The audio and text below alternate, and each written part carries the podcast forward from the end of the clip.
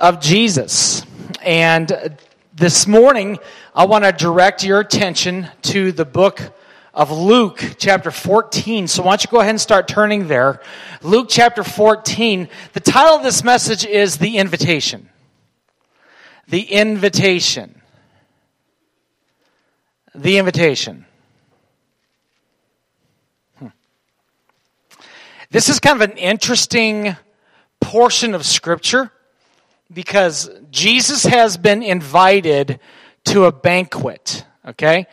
And uh, as he is at that banquet, he actually tells two parables. He tells two stories while he's in that banquet. We're going to look at the second one today. The second one that he told while he was sitting at this banquet with the people that were around him. And uh, I really want you to be challenged by God's word today. I hope you've been blessed, by the way, by this series. God's really, I think, done a lot of really good things in a lot of people's lives in these last few weeks. And I trust that He will do that again today. So, why don't we take a look at the scripture together? If you're able to, would you stand with me in honor of God's word? And we will read this together. We are in Luke chapter 14, and we're beginning in verse 12. Are we there? Okay, all right. If you don't have your Bible, you can follow along with me on the screen, and uh, we should have all of our verses uh, together for all of you here today. Here we go. Let's start in verse 12, okay? Then Jesus said to his host, When you give a luncheon or a dinner, do not invite your friends or your brothers or your sisters, your relatives. Is this a funny verse to have, by the way, right before Thanksgiving? I'm just saying. Um, your relatives, or your rich neighbors. If you do, they may invite you back, and so you will be repaid. But when you give a banquet, invite the poor, the crippled, the lame, the blind, and you will be blessed. And although they cannot repay you, you will be repaid at the resurrection of the righteous. When one of those at the table with him heard this, he said to Jesus, Blessed is the one who will eat at the feast in the kingdom of God. And this is where the parable begins. Okay? Jesus replied, A certain man was preparing a great banquet, and he invited many guests. At the time of the banquet, he sent his servant to tell those who had been invited, Come, for everything is now ready. But they all alike began to make excuses. The first said, I've just bought a field and I must go and see it. Please excuse me. Another said, I've just bought five yoke of oxen and I'm on my way to try them out. Please excuse me. Still another said, I just got married, so I can't come.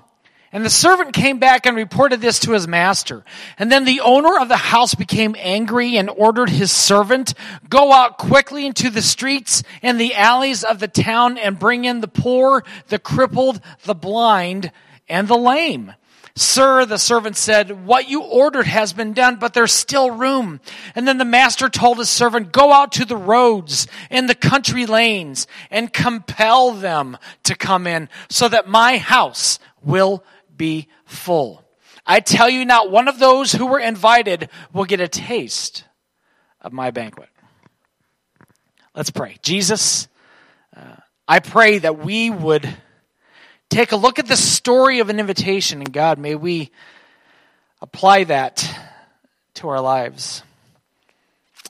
God, I pray that you would speak to us and challenge us to compel people to come and experience all that you have for them. So, Lord, speak to us through your word in your precious name. And we all said, Amen. Amen. You may be seated. So, it's an interesting setting to this story, okay? A uh, lot going on here. There's a lot going on here. Um, and and we, we, we see the setup of this in, in, in the first verse. Listen to the first verse of Luke 14, okay? It says, One Sabbath when Jesus went to eat in the house of a prominent Pharisee, he was being carefully watched. Now, there's a fun dinner, right? So Jesus is invited to the house of a prominent Pharisee, and the whole purpose of this is for those that are invited at this banquet to try to catch Jesus saying something wrong. Trying to catch him doing something that was not correct. And so they have this, under the guise of a banquet, under the guise of a dinner, they have another agenda going on. Now, how many of you know that nobody was more aware of what they were trying to do than Jesus himself? Can we say amen? So Jesus, Jesus knew what they were up to. We, we, uh, we brought this up this past Wednesday. We cannot do anything that is outside the sight of God. Amen? Amen. So what did Jesus do? Jesus dealt with the invitation not to an earthly banquet, but an invitation to experience the kingdom of God. And what's interesting is that Jesus is stressing here that that invitation needs to go not just to the ones that you would normally invite to a banquet, but this invitation is to all people. Listen to me. This invitation is for all people. People you disagree with people whose lifestyle might bother you a lot, people who uh, are adamant against God, people who are the outcasts of society, people who others, uh, others have rejected. Jesus is saying, You, we are very much involved in the expansion of the kingdom of God. God's using us. Listen to me. God's using us to expand his kingdom. And it's not just the pastor and his pretty sermons. It's all of us. It's all of us. We have a mission. Our place in this parable, we're the servant that's delivering the message.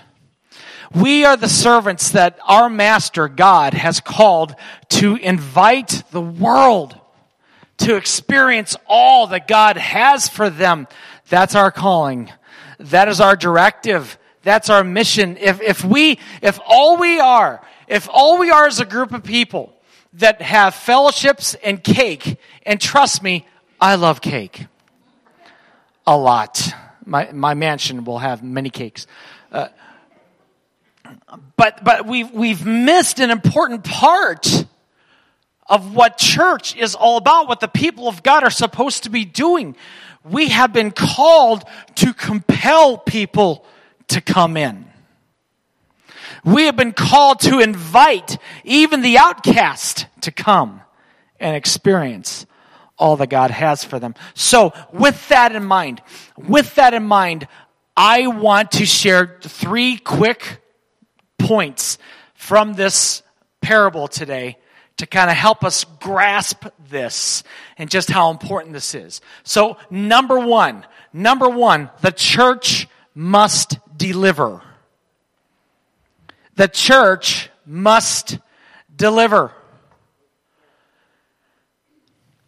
Jesus, uh, look at the scripture again, verses 16 and 17. Jesus replied, a certain man was preparing a great banquet and invited many guests. At the time of the banquet, he sent his servant, that is us, to tell those who had been invited, come, for everything is now ready. Now, some people, when they unpack the scripture, they will, they will say that Jesus is referring to the initial experience of the Jews to be a part of everything that God has for them. And many of the Jews had and would reject Jesus as Messiah. But this truth applies to us here in the 21st century. Jesus has given us a message. God has given us an invitation for us to share. It is a critical mistake to try to privatize your relationship with God. People say, well, my relationship with God is really none of anyone's business. That's wrong. Your relationship with God is everybody's business Because Jesus, who was crucified naked, publicly on a cross for us has called us to a life of publicity. He has called us to proclaim and to invite people and to experience the message of Jesus Christ. What is that message? Romans 10 verse 13 tells us this, that everyone who calls on the name of the Lord will be saved. That word everyone is for everyone. The person who is the addict, if they call upon the Lord, they can be saved. The person who is in the, in the deepest clutches of sin itself, if they call upon the name of the Lord, they will be saved. Listen to me. I firmly believe this more than ever. There are no lost causes with the gospel of Jesus Christ. There is nobody outside of the grace of God.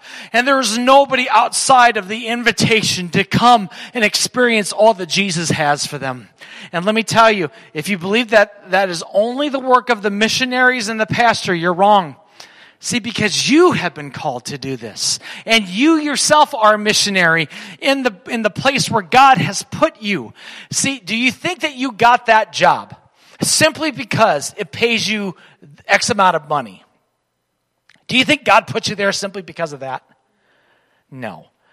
God put you there so that you could represent Him in that place. And you might think, well, I'm the only Christian here. Guess what? Your mission field is, is ripe. Your mission field is ripe. And listen, God trusts you with that mission field.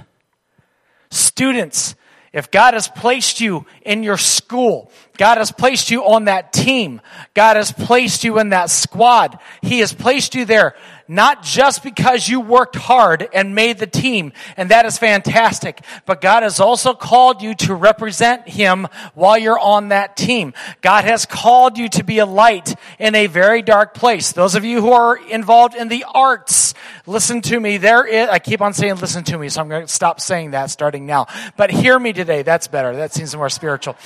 But if you're involved in the arts, I can tell you that is an extremely dark, dark, dark place and a very dark world that needs Jesus. And if somebody has, has been placed there who loves Jesus Christ, then hear me. That person has been placed there not just to direct films, not just to act in a commercial, not just to model for an advertisement, but that person has been placed there to represent Jesus Christ.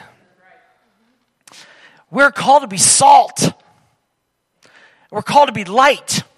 I'll get to that a little bit later.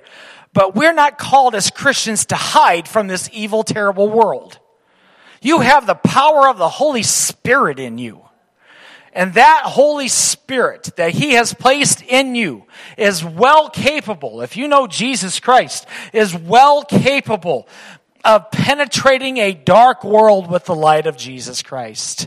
There's a world that desperately needs Jesus and you have been placed in this world and you could be in this world but not of this world. God's placed you in this world and in your campus and in your workplace and in your neighborhood and in your apartment building and in your situation because He wants you to be that servant who will take His invitation to those around you. Oh, we've got to deliver, church. We've got to deliver. Our world needs it. In fact, that, that takes me to the second of three points. The church must deliver, but secondly, I'm going to give you a reality check. Some will decline. Some are going to turn you down. Some will reject you. Some will reject your message. And may I tell you, you're in great company because they rejected Jesus. They rejected the apostles. They rejected miracle working ministers of God. They will at times reject our message as well. Take a look at the story that Jesus is telling again in verse 18. He says, But they all alike began to make excuses. The first said, I've just bought a field and I must go and see it. Please excuse me. By the way, who buys a field without looking at it first? Okay? Oh, it gets better. It gets better. Verse 19. I just bought five yoke of oxen and I'm on my way to try them out. Please excuse me. Who buys five yoke of oxen without knowing whether they're healthy, crippled, alive, or dead? And then another one gave maybe a better reason. I just got married. So I can't come because I just got married. And this is the world that we live in. We live in a world that will make any excuse not to accept the invitation of Jesus. Now, some of those excuses are, well, you know, I've tried religion. I didn't like it. It's not for me. Do you know my response to that? Religion's not for me either. I'm, I'm about a relationship with Jesus, not about religion. Religion doesn't save. Religion doesn't restore. Religion doesn't answer prayers, but having a relationship with Jesus does. You might say, well, yeah, you know, I, I love the, how about the closet theologians that like to argue about a portion of Scripture, not knowing the rest of Scripture, but they're kind of hung up on one verse. Have you met those? Well, doesn't the Bible say that God helps those that help themselves? No, no, it doesn't. It doesn't say that. Well, how about, well, I don't believe this. And, and there are some people that know just enough about God to make them dangerous, but guess what? They need that invitation. And see, look at this. Nowhere in this story did the servant argue with the people that he invited. The servant didn't say, What do you mean, yoke of oxen? This is a free meal. Come on. What do you mean you don't believe this? Or, or, well, yeah, I'll debate you. Listen, we don't need to try to debate people into the kingdom of God. In fact, you ready for this? Since people will reject him, you are not responsible to make sure that the invitation is accepted.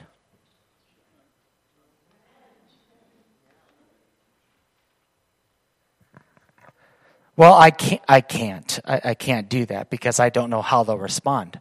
That's not your problem. That's not your responsibility. Your responsibility is to invite. Your responsibility is to be a witness. Now, I would ask how many of you have been in a court of law, but let's not ask that right now. Some of you have, some of you haven't, okay?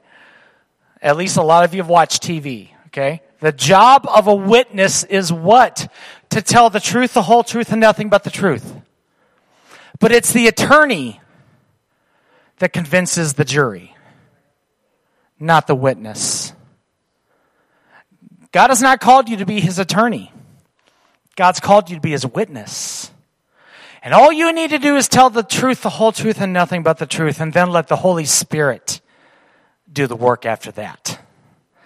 And you know what? They might reject you.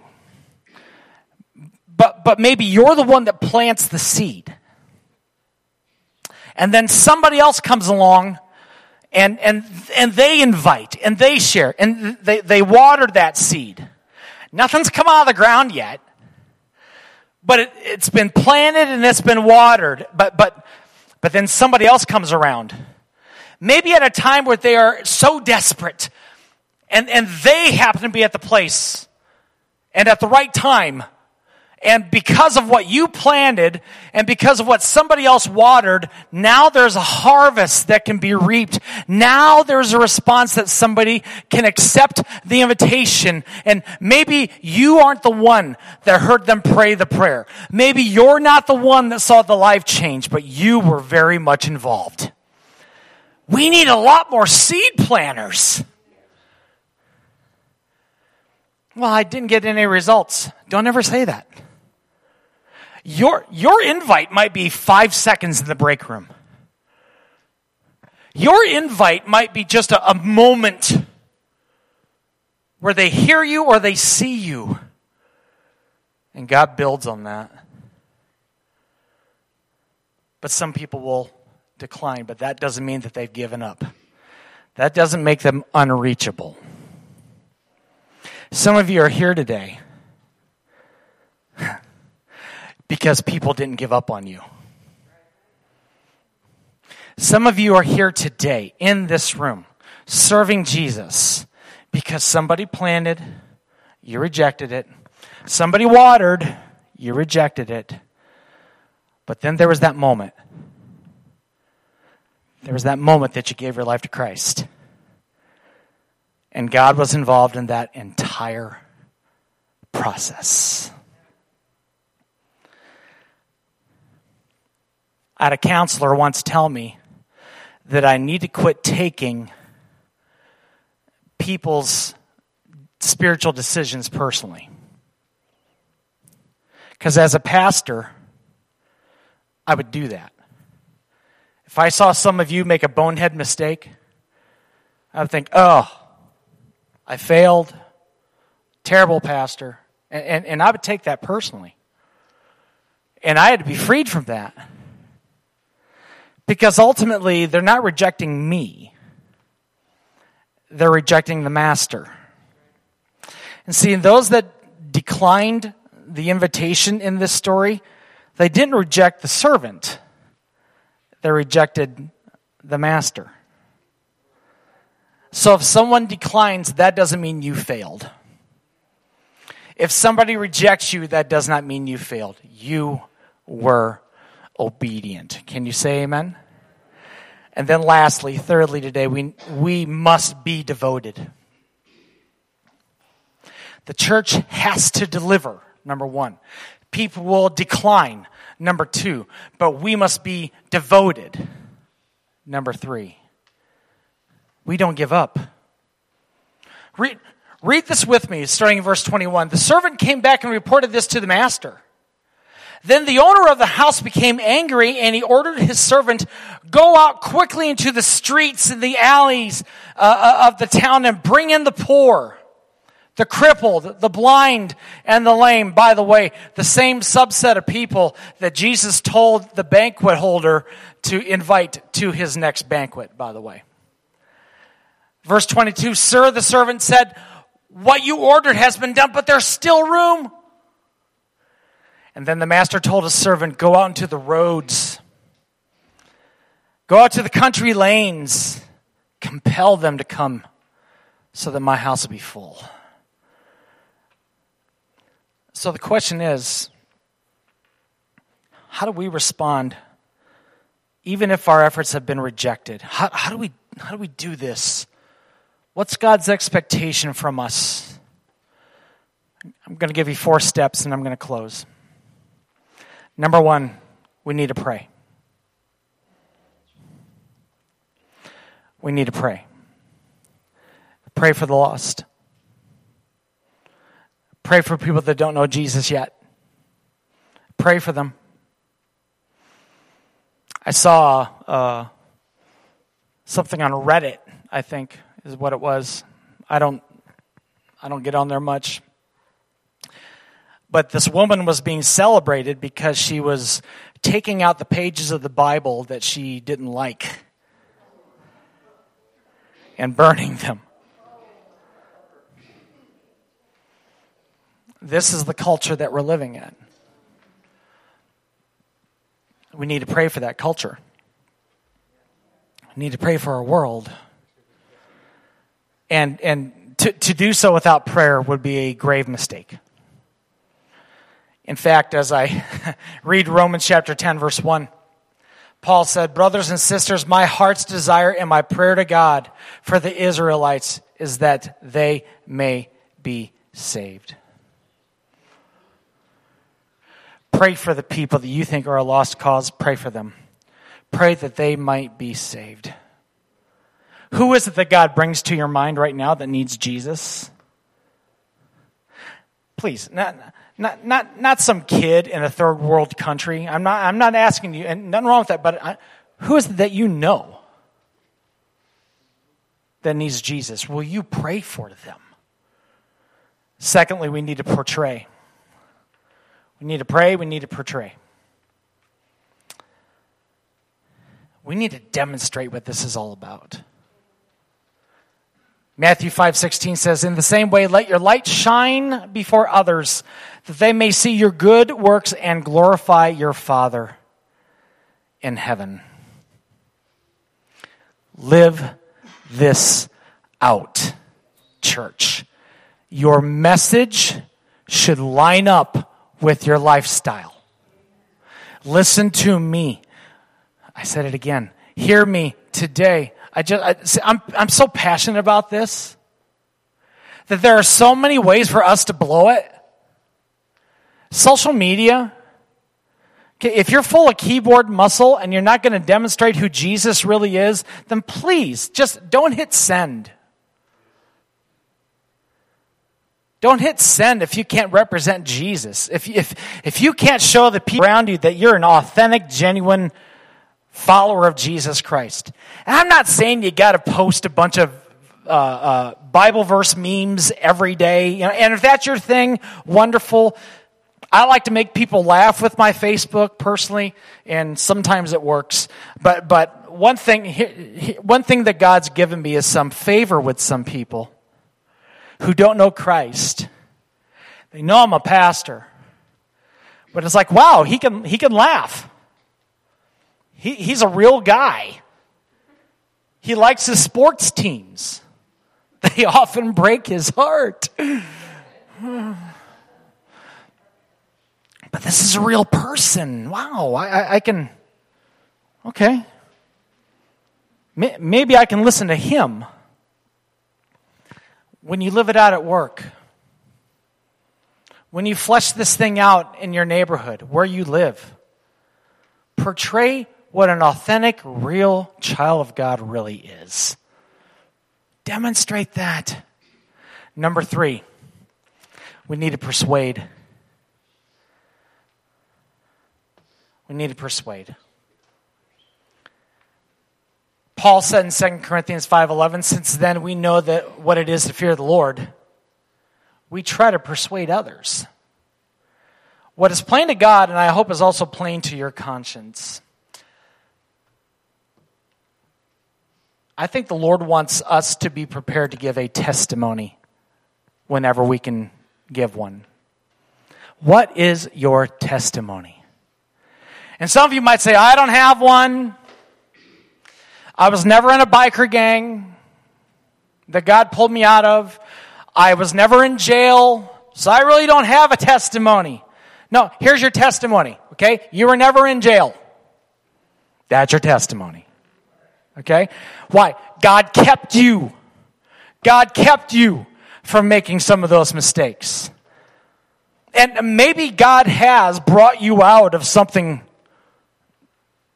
terrible then here's your testimony. Your testimony is not just glorifying all the bad stuff you did in the past. Your testimony is the difference that Jesus has made in your life and how he has changed you.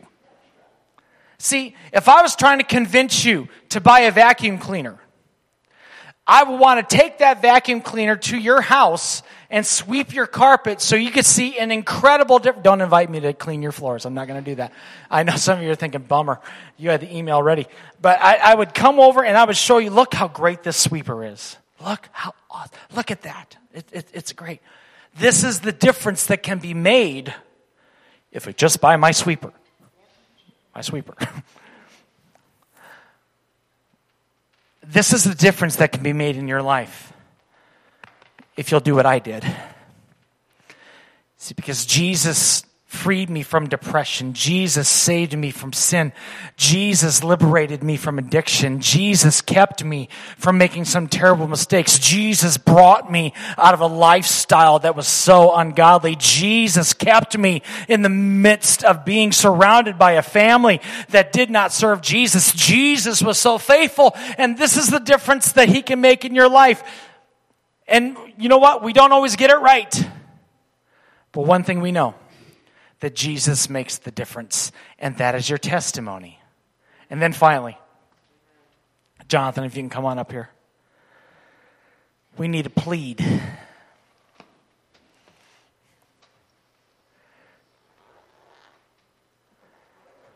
Acts chapter 26, verse 29.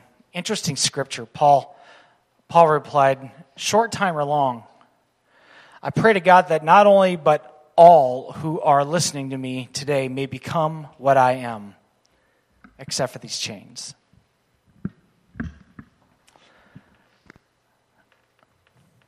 That person that I asked you to think of,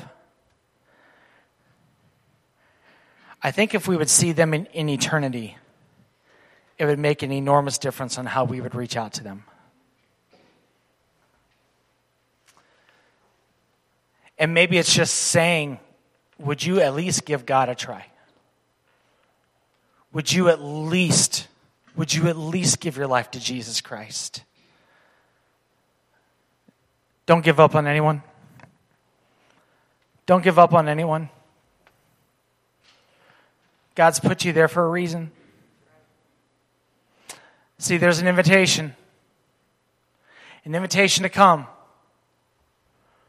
to experience all that God has for them, an experience to find Jesus, to find life instead of death.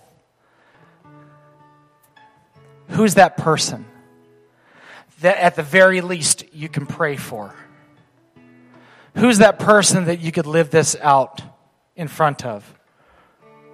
Who's this person that you could speak with and dialogue with? Who is it? The master said, Go everywhere and compel them to come in until my house is full. We got a job to do. Friends, Jesus is coming soon. Our world is a mess. The time is short and people need Jesus, will you extend the invitation from the Master to come? Will you stand with me?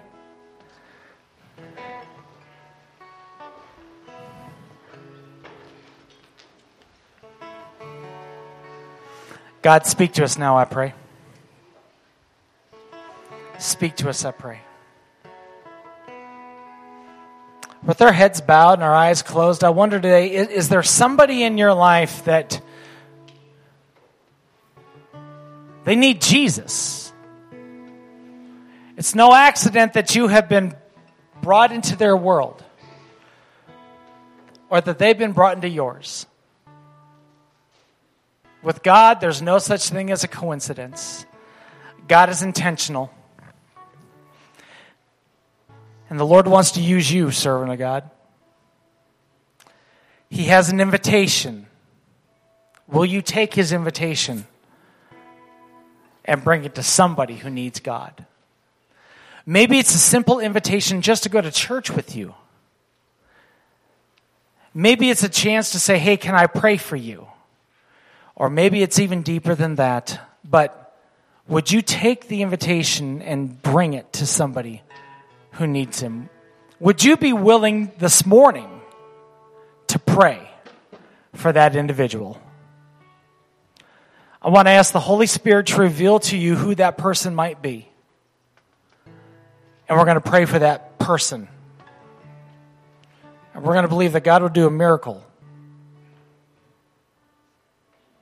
Will you pray with me, Jesus, right now?